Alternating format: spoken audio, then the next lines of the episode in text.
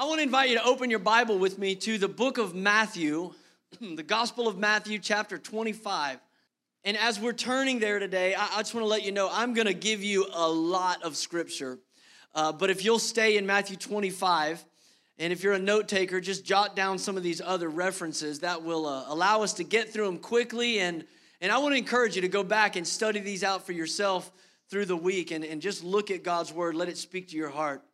I want to tell you, as I was getting ready to start this series, uh, back at, at the beginning of last month, I was praying about what this series would look like, talking about breakthrough, and, and my thought process went something like this. I thought, I'm gonna, I'm gonna preach about the hard things like fasting before we do the fast, because some of you are doing the fast with us right now, and then when we get to uh, the actual fast, man, we're just gonna have good church. We're just gonna preach about breakthrough. I'm gonna preach all the best topics about people pressing in and touching Jesus and their life changing, and we're just going to have great church. And I was looking forward to doing that. I had a list of all the breakthrough stories in the Bible, but but then God began to speak to my heart, and, and the last two weeks have, have looked slightly different than what I originally thought. But I want to tell you what happened the last two weeks pales in comparison to how different this message is going to be, okay? Let me just give you the heads up right at the beginning. Something happened a week and a half ago that that just absolutely moved my heart in a different direction. I was sitting on my couch watching the, the news, as I'm sure many of you have done over the last uh, several weeks, and looking at the just the, the devastation in the Ukraine, everything that's happening with the invasion by Russia. And as I'm watching that news, and, and, and my mind is just kind of going uh, along that those lines, one thought just shot off in my heart like a cannon. And, and when it did, it just shifted everything about this service today. And the thought was this. The Lord said to me in that moment as I'm watching the evening news, Jesus is about to break through. Jesus is about to break through. Now, I, I don't know if you know what I mean when I say that, but I'm going to tell you this morning exactly what I mean. In Acts chapter one, verse eleven, Jesus is on the other side of Easter Sunday. Forty days after his resurrection, Jesus begins to ascend in bodily form up to heaven. The disciples are standing around and they're watching him go up into the sky. And two angels appear to them dressed in white, and this is what they said. Men of Galilee, why do you stand here looking in the sky? This same Jesus who has been taken from you into heaven will come back in the same way that you have seen him go into heaven, in the same way. That means Jesus is coming back literally. He's coming back physically. He's coming back visibly. The same way that you're watching him right now, this man that you've known and followed for the last three and a half years, the same way he's going up, you're going to see him come back again. So let me just say, if you're here today and maybe you're not a, a Bible believer, or, or or maybe this whole church thing is kind of new to you, you should know this about us. We believe as the church, and I'm not talking about this local church, I mean the people of God, we believe that Jesus is coming back. Amen. Amen. We believe that. And in Matthew chapter twenty-four, Jesus actually talked about that. He talked about that reality that's coming in our future. Look at verse twenty-seven with me. Jesus said, and this is all Jesus speaking in chapter twenty-four, "For as the lightning flashes in the east, and it shines in the west, so it will be when the Son of Man comes." In other words, everybody's going to see it. Now, I just gave you two prophecies, one from angels and the other from Jesus himself, declaring that he is coming again. But I want you to know that's just two examples of hundreds of verses in the Bible that speak of the coming of the Lord. In fact, one Bible scholar counted all of the predictions in the entire Bible, and the number he came up with was one thousand eight hundred seventeen. one thousand eight hundred seventeen predictions in the Bible of future events. That's one thousand two hundred thirty-nine in the Old Testament, five hundred seventy-eight in the New Testament. So this is not just like an old covenant, Old Testament thing. Over eighteen hundred verses predicting the future. Now, let me tell you what's the most encouraging thing about that number. That half of those predictions have already been fulfilled. They've already happened. So, so I don't know what that does for you, but when I think about that reality, it does two things for me. First of all, it tells me I can absolutely have confidence in the authority of this book. I can believe in the authoritative word of God. Peter, the apostle, talked about it in Second Peter chapter one. He said this, we also have a prophetic message as something completely reliable. Can I tell you today, your Bible is completely reliable. He said, and you will do well to pay attention to it, as to a light shining in a dark place until the day dawns and the morning star rises in your hearts. Above all, he says, you must understand. Now, if the guy that was best friends with Jesus, the guy that walked on water, the guy that was the father of the New Testament church and preached on the day of Pentecost, if that guy says above all else, how many of you think what he says might be important next? Above all else, you must understand that no prophecy of Scripture came about by the prophet's own interpretation of things. You got to know that when you're reading the Bible. This was not, you know, Paul didn't sit down in a prison cell and go, you know what, I think I'll write a book of the Bible. No, it didn't happen that way. And these prophecies, he said, there's no way, you have to understand this. There's no way that things, these things could have come about by somebody's own interpretation of it. It's just, it's just not possible. You have to know that. In fact, scientifically, mathematically, it's impossible. There was a group that came together and they Uh, researchers led by a mathematics professor, they did a study to compute the chances. What are the odds that just one person could fulfill eight prophecies in their lifetime? What are the odds that one person could fulfill eight biblical prophecies in their lifetime? The result they came up with in their computation was one in a hundred quadrillion. That's a one hundred with fifteen zeros after it. That's the odds that one person in their lifetime could fulfill eight different biblical prophecies, and yet Jesus fulfilled one hundred ten Old Testament prophecies in his life, in his birth, in his ministry, in his death, in his resurrection. Skeptics and bloggers and YouTubers will always be around to debunk the authority of God's word. But I'm telling you, you cannot argue with the authenticity of this book. It's been time tested over and over again. So, so, so how did we, how do we get it? Look at the next verse in First Peter. Verse twenty-one says this, for prophecy, it never had its origin in the human will. So he says it didn't come by a prophet's own interpretation. And then he says it never had its origin in the human will. But prophets, though human, spoke from God as they were carried along by the Holy Spirit. So, so Paul didn't write something. Peter didn't write something. James didn't write something. And then God says, oh, that's good. You know, I think I'll bless that. And, and they didn't go into some like, you know, catatonic state or have some kind of spiritual seizure where their hand was involuntarily writing. No, the presence of God came on their life, it says, and they wrote it under the inspiration of the Holy Spirit. Paul talked about it when explaining the power of the gospel, the power of God's word to Timothy in Second Timothy chapter three. He said this, he said, Timothy, all scripture is God-breathed. Like the breath of God is on the page, all scripture. From Genesis to Revelation, from Job to Malachi, it's all God-breathed. And he said it's useful for teaching and rebuking and correcting and training in righteousness so that the servant of God may be thoroughly equipped for every good work. That's why the last verse in Matthew chapter twenty-four, the text we're open to today, the last verse, Jesus says this. He says, heaven and earth will pass away, but my word will never pass away. Knowing what we know about prophecy ought to encourage us to know that I can trust the authenticity of God's word. The second thing it ought to do is it ought to give us an incredible confidence about the prophecies that haven't yet been fulfilled.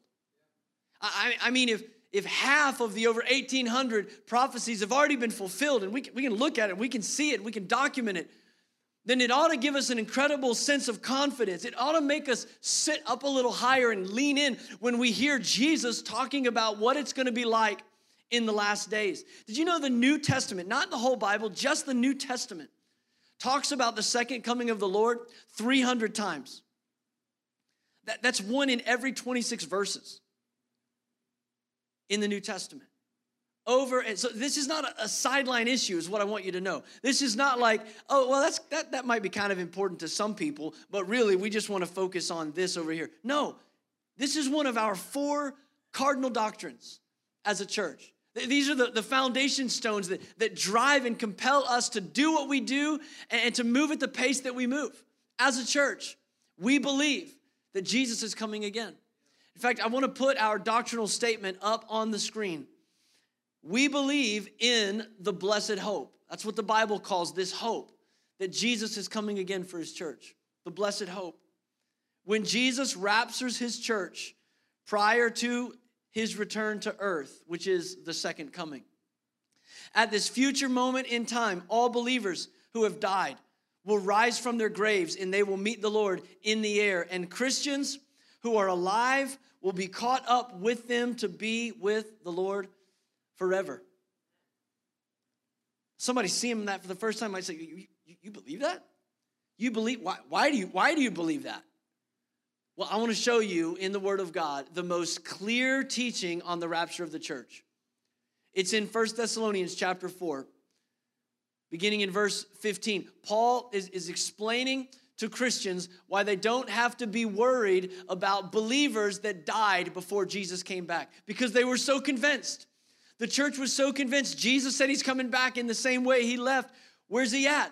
And they're preaching that, and they're believing that, and they're living by faith, but they're getting a little older, and somebody got sick, and there was an accident. Whatever the circumstance was, somebody died. And the church, for the first time, started to wonder, wait a minute, wait a minute. If you die before Jesus comes back, then what happens? And so Paul writes this letter, and he tells them these words, "According to the Lord's word, we tell you, that we who are still alive and are left until the coming of the Lord will certainly not precede those who have fallen asleep." Sherry, that means Lisa's getting there first. I just did her sister's funeral yesterday. And I'm telling you unapologetically, I thank God for the opportunity to share scriptures just like this one. Because I know Lisa was a believer. Because Lisa had hope in Jesus, this verse is talking about her and all your loved ones that died in faith. It's talking about their physical bodies. The Bible says in another place, to be absent from the body is to be in the presence of the Lord. That means the soul doesn't sleep, that we're not just laying there in the yard somewhere waiting for Jesus to call us home. No, to be absent from the body, spiritually, our soul is in the presence of Jesus. But Paul's talking about what happens to these bodies. What happens? He says, the dead in Christ will rise first. That's why when I'm walking through a cemetery, I don't like to step over the plots. You know, I like to go around them just in case. You know what I mean? Like, hey, the dead in Christ rise first, so I don't want to get hit, you know, on the on the going up morning. I don't want to be taken out by great grandma. You know what I mean? Like, seriously, it says in verse sixteen, "For the Lord himself will come down from heaven with a loud command, with the voice of the archangel and with the trumpet call of God, and the dead in Christ will rise first. After that," verse seventeen, "we who are still alive and are left will be caught up together with them in the clouds to meet the Lord in the air." Notice, the Lord's not coming down and touching the ground. We're going to meet him in the air at the rapture. It says, "And so we will be with the Lord forever." Now you got to hear verse eighteen, because he follows this with these words, "Therefore, encourage one another with these words." Now, I always emphasize that because I don't know what your church background or if you have a church background is, but I got to be honest, I grew up scared to death of the rapture. I did. I mean, if I got home from school and somebody was supposed to be there and nobody was there,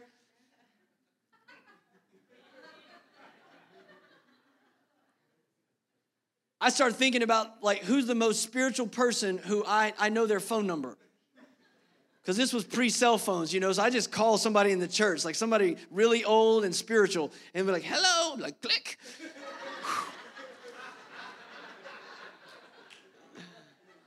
Mom must be at the grocery store. But Paul says, when we talk about these things, when we look at these things, encourage each other with these words. This is not to inspire fear. This is not to manipulate somebody's emotions or to coerce you into making a, a, a decision based on, on emotion. No, he says you ought to encourage each other with these words. And he was so convinced that he and some of those he was writing to were going to be alive when it happened. He said, and we who are alive and remain will be caught up to meet them. Like, he's talking about the people that already died, not the ones that will die, because Paul believed, all the apostles in the early church believed, and we should believe that Christ is coming back in our lifetime. Amen. What am I talking about today? I'm talking about a breakthrough. I'm talking about a breakthrough. He's describing the rapture of the church. I believe the rapture of the church is the next event on God's end time calendar. I believe it's going to be the moment that sets all the other moments in motion. Paul talked about it in First Corinthians fifteen, verse fifty-one, when he said this, listen, I tell you a mystery. We will not all sleep, but we will all be changed. He's talking about those who are alive and remain. The dead in Christ, they're going to rise. Their bodies will be glorified. They'll, they'll meet Jesus in the air.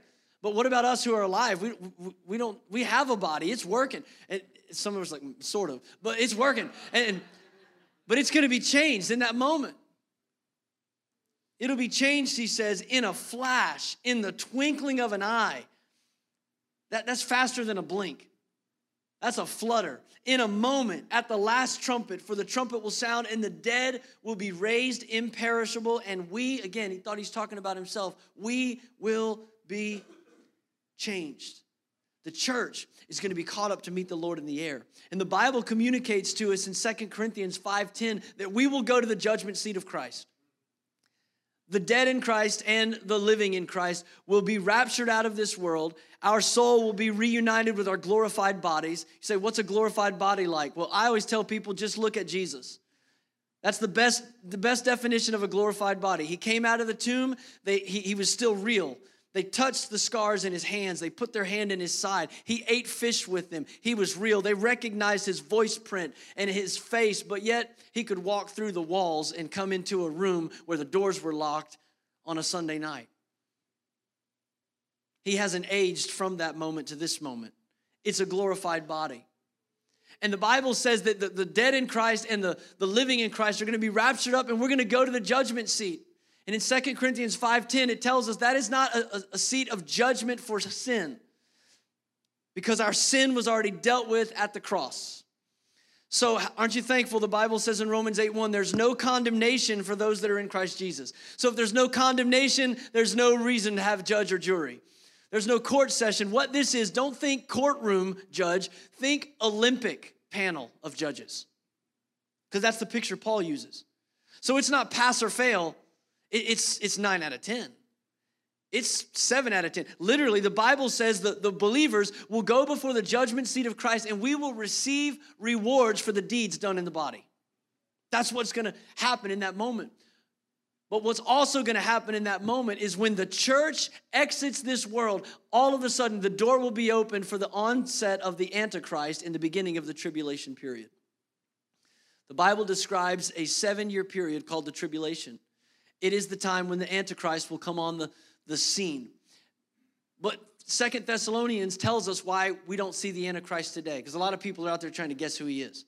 Like, well, maybe it's this guy. Well, maybe it's that guy. Maybe it's that dictator. Maybe it's that world leader. We don't know who the Antichrist is. I mean, honestly, my conviction is I think the devil kind of tees up an Antichrist in every generation. Like, he, he's got one ready because he wants to begin to wreak havoc on the world. The problem is the devil's not in control of the end times. The end times are God's times.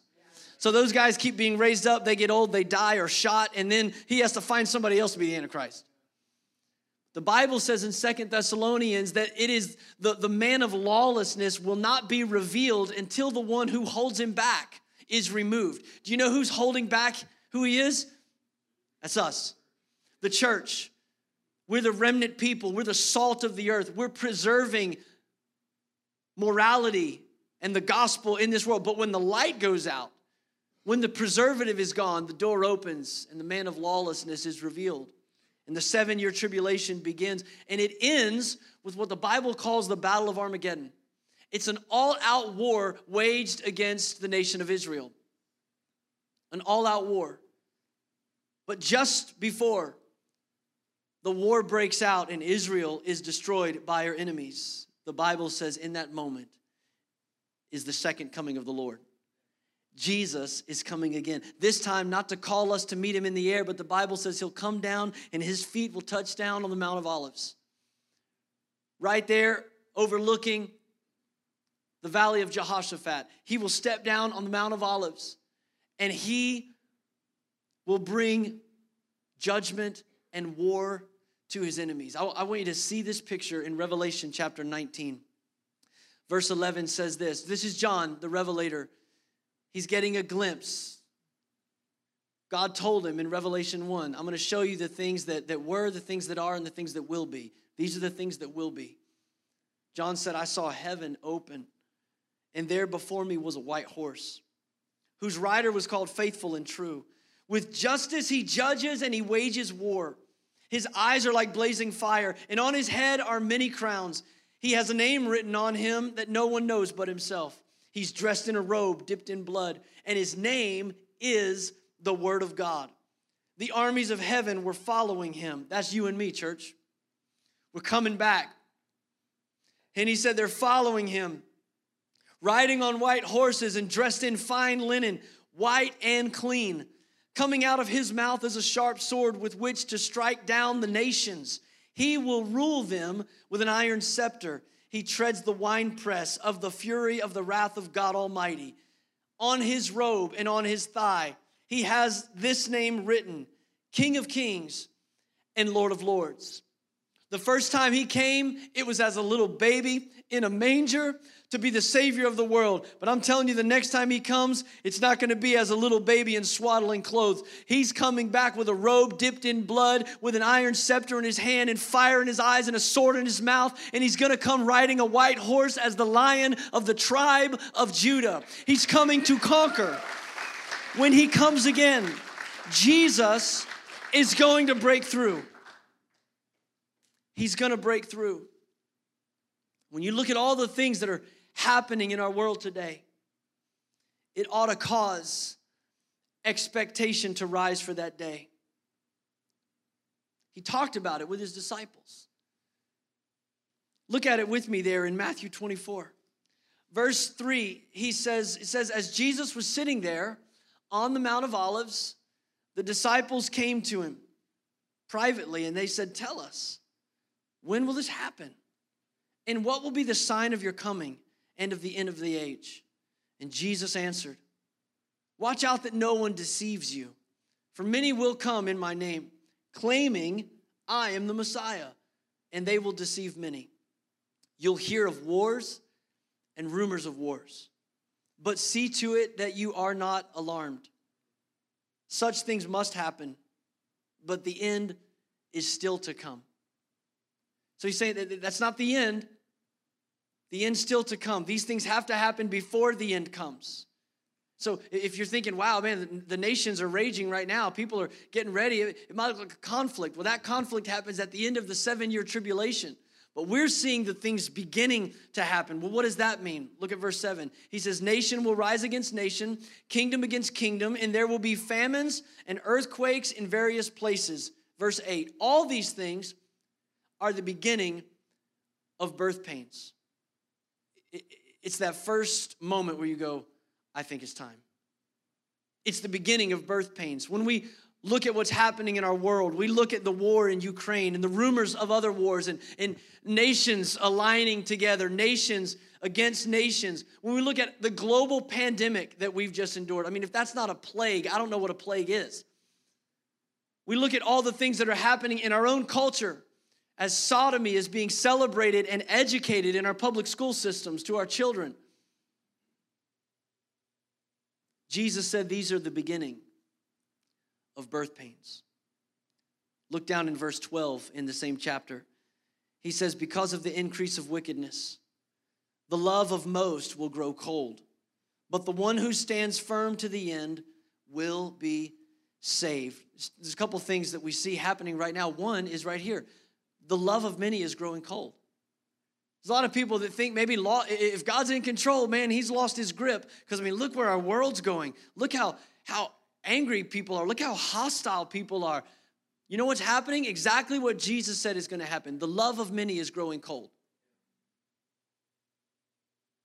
It's ironic that our watchword in our culture is tolerance, and yet at the same time, cancel culture is the new norm.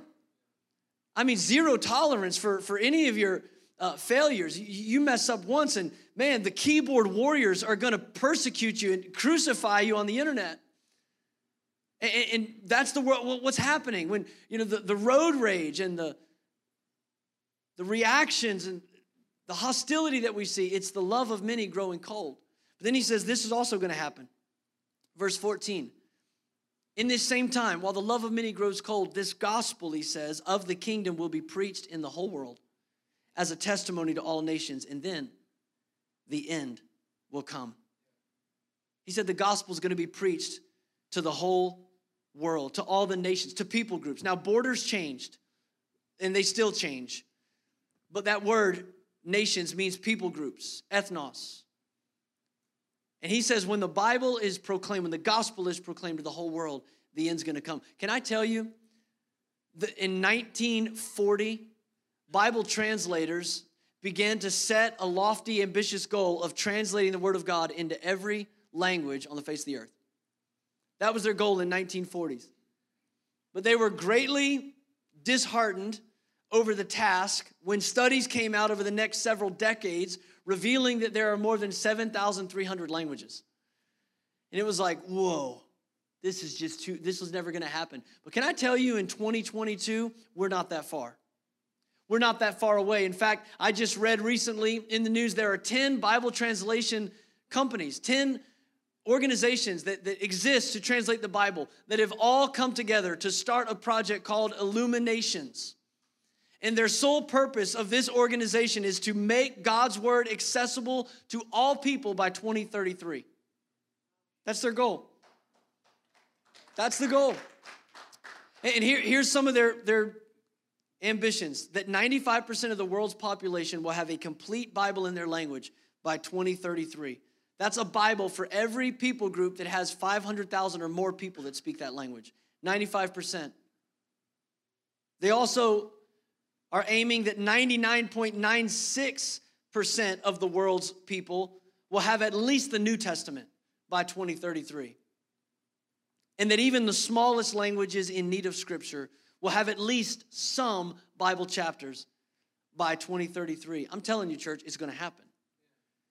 Now, I'm not trying to name a time or a date or tell you, I'm just telling you it's going to happen. And I'm not saying it's going to happen because I read something about the Illuminations project. I'm telling you it's going to happen because God promised in his word it's going to happen.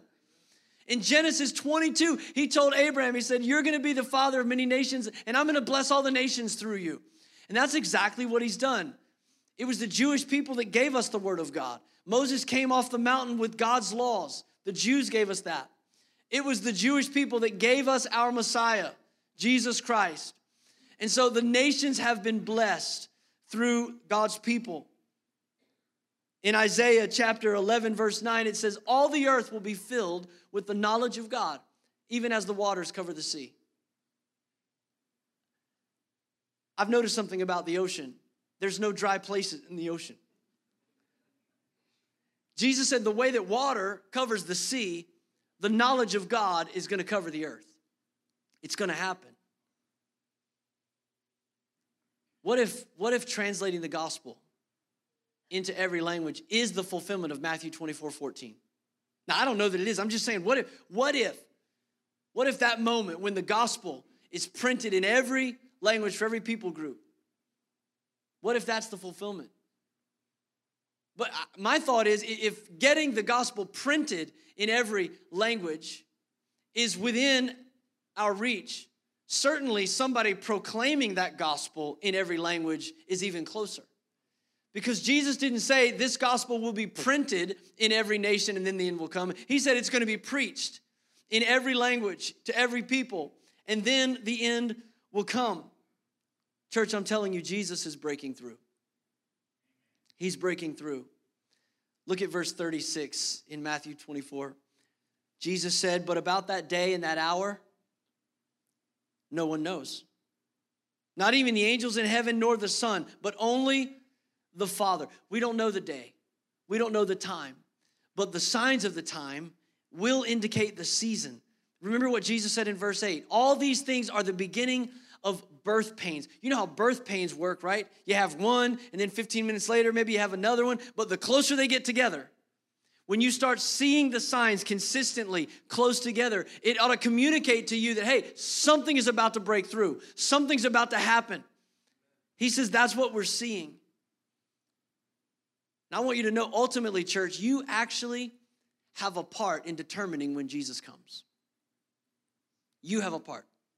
I want to ask the worship team to come back, and I want to just I want you to just consider the words of the Apostle Peter in Second Peter chapter three. He said this, "But the day of the Lord," he's talking about when Jesus comes, "the day of the Lord will come like a thief." In other words, you won't be expecting it, you won't be ready for it. He'll come like a thief. "The heavens will disappear with a roar. The elements will be destroyed by fire, and the earth and everything done in it will be laid bare. Since everything will be destroyed in this way, what kind of people ought you to be?" Church, I can't think of a better question than that. I can't think of a better question that we should ask ourselves. If Jesus is really coming, what kind of people should we be? Here's what he says. You ought to live holy and godly lives. Do you have that verse? Second Peter three eleven. You ought to live holy and godly lives as you look forward to the day of God and speed its coming. He said, don't, don't just, don't just look for it. Don't just wait for it. Speed the coming of the Lord. How do we do that? Well, one way is purity. He says, in light of the fact that Jesus is coming, you ought to live a holy and a godly life. Can I remind you, church, Jesus is coming back for a spotless bride. He's coming back for a radiant bride. He's coming back for a redeemed people, a glorious people, not a perfect people, but we ought to be, in light of the fact that he's coming, we ought to be prepared. We ought to be making ourselves ready. He said, live a holy and a godly life. Why? Because Jesus is coming again. Right after Matthew twenty-four, Jesus tells a parable, and he says, this is what the coming of the kingdom of heaven is going to be like. And he tells a parable about ten virgins who were waiting for the bridegroom to come. Half of them were ready. Half of them were not. Half of them didn't have enough oil to keep their lamps lit, and they went to the, the other five, and they said, can you give us oil? And they said, if we give you our oil, we might not have enough. You got to make yourself ready. And that's true for you. It's true for me. I can't be saved for you. You can't ride granddad's coattails into heaven's gates. God doesn't have any grandchildren. He has sons and daughters. And they said, listen, you got to go buy your own oil. You got to have your own relationship with Christ. You got to make yourself ready. And they went away to try to get themselves ready. But when they were gone, the bridegroom came. Jesus said, that's what it's going to be like, like a thief in the night. So we have to live pure lives. Not only do we live pure lives, but we speed God's coming with our prayers. Jesus said in Matthew nine to his disciples, he said, pray the Lord of the harvest to send workers into the harvest field. In other words, this gospel has to be preached. So what can you do? You ought to be praying for the expansion of the gospel. Not just praying for my own blessing, for my own breakthrough, for my own promotion or my own whatever, but saying, God, I long for your appearing. I long for you to break through the eastern skies. Lord, I long to see your word fulfilled in the earth. So I'm praying that the Lord of the harvest would send laborers into the harvest field, that he would rescue the perishing, The third way that we speed God's coming is through our proclamation. That we would share the good news. Church, that we would tell somebody about the reality that Jesus is coming, to proclaim the good news. Maybe you're one of those folks that has wondered, maybe even doubted the coming of the Lord. You're going, yeah, you know, and I heard preachers talk about that when I was a kid. I'm an old man now. I I don't I don't know about all that. You know, I don't know. Peter talked about that very thought. And he said these words. In Second Peter three and nine, the Lord is not slow in keeping his promises, as some understand slowness. Instead, he's patient with you, not wanting anyone to perish, but everyone to come to repentance. He said, the reason that Jesus hasn't come is because the door of salvation is still open, because the light of the gospel is still lit, because he's staying his judgment for moments like this, that somebody can have one more opportunity to surrender their life to Jesus, so that somebody can have one more opportunity to confess their sins to God and repent and give their life to him and commit the rest of their days to follow him. We ought to be about proclaiming the gospel, church. And I'm not just talking about altar calls on weekends. I'm talking about talking to loved ones. I'm talking about difficult conversations with family and friends. We speed the Lord's coming when we fulfill his great commission. I want to invite you to stand with me all over this room, and we're going to pray right now. As we get ready to pray, I want you to know, I believe in the imminent return of Jesus. I, I believe it could happen at any moment. Now, I, I could have spent a whole nother hour talking to you about signs of the times and the things that are being fulfilled in prophecy right now. But the reality is, when I look at the Bible, I see the New Testament church lived and died with this conviction: Jesus is coming quickly, and he's coming in my lifetime. He's coming. And that conviction drove them to take the gospel to the known world. They did it. They went as far as they could go with the gospel in their lifetime. And almost all of Jesus' twelve disciples died as martyrs for their faith. People don't give up their lives for a hobby. They had a conviction that Jesus is coming. And people that don't know him are gonna die and spend an eternity separated from him. We have to speed his coming by spreading the gospel. So this is the reason I give altar calls every Sunday. It's not because I think you church folks are such bad Christians that you need to repent and give your life to Jesus again every Sunday. I do it every week for the hope that maybe, just maybe, there's someone in this room today that doesn't know Jesus. And even if it's not the end times, it might be your end time. The Bible says nobody's guaranteed tomorrow. I did a funeral yesterday. This may be your last moment. This may be my last moment to tell you Jesus is about to break through. So if you're here today and you don't know Jesus, I want to I want to appeal to you in this moment to not put off that decision any longer, to just say, Jesus, I give you my life. I want to pray for you. Would you bow your head with me all over this room? Every eye is closed, every heart is open. If that's you today, and you're saying, Jesus, I surrender my life to you. I need to, I need to know. I need to know that my name is written down in the Lamb's Book of Life, and that when Jesus calls his church home, I'm in that number. If that's you today and you say, I need to give Jesus everything today, confessing my sins, repenting, and surrendering my life. Would you raise your hand right now? Just be, be honest with God in this moment. Say, that's me, God. I'm lifting my hand up to you, God. I need you today. Rescue me. Rescue me, Lord. In Jesus' name, thank you. In Jesus' name. Anyone else? I'm asking for the last time right now. Anyone else? Say, this is me. I don't want to put off this decision. Praise God. Thank you. Thank you.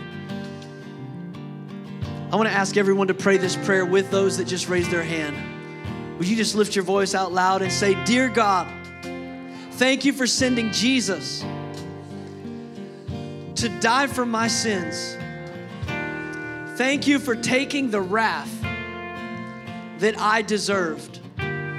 I confess today, on my own, I'm not enough. I need a Savior. So I trust in you. I repent of my sin. I'm sorry that I grieved your heart. Fill me with your Spirit. Help me to live a life that honors you. Thank you, Lord, for saving me, for writing my name down in the Lamb's Book of Life. I'm a new creation in Jesus' name. Amen. Amen. Can we give God praise for that? Come on, amen.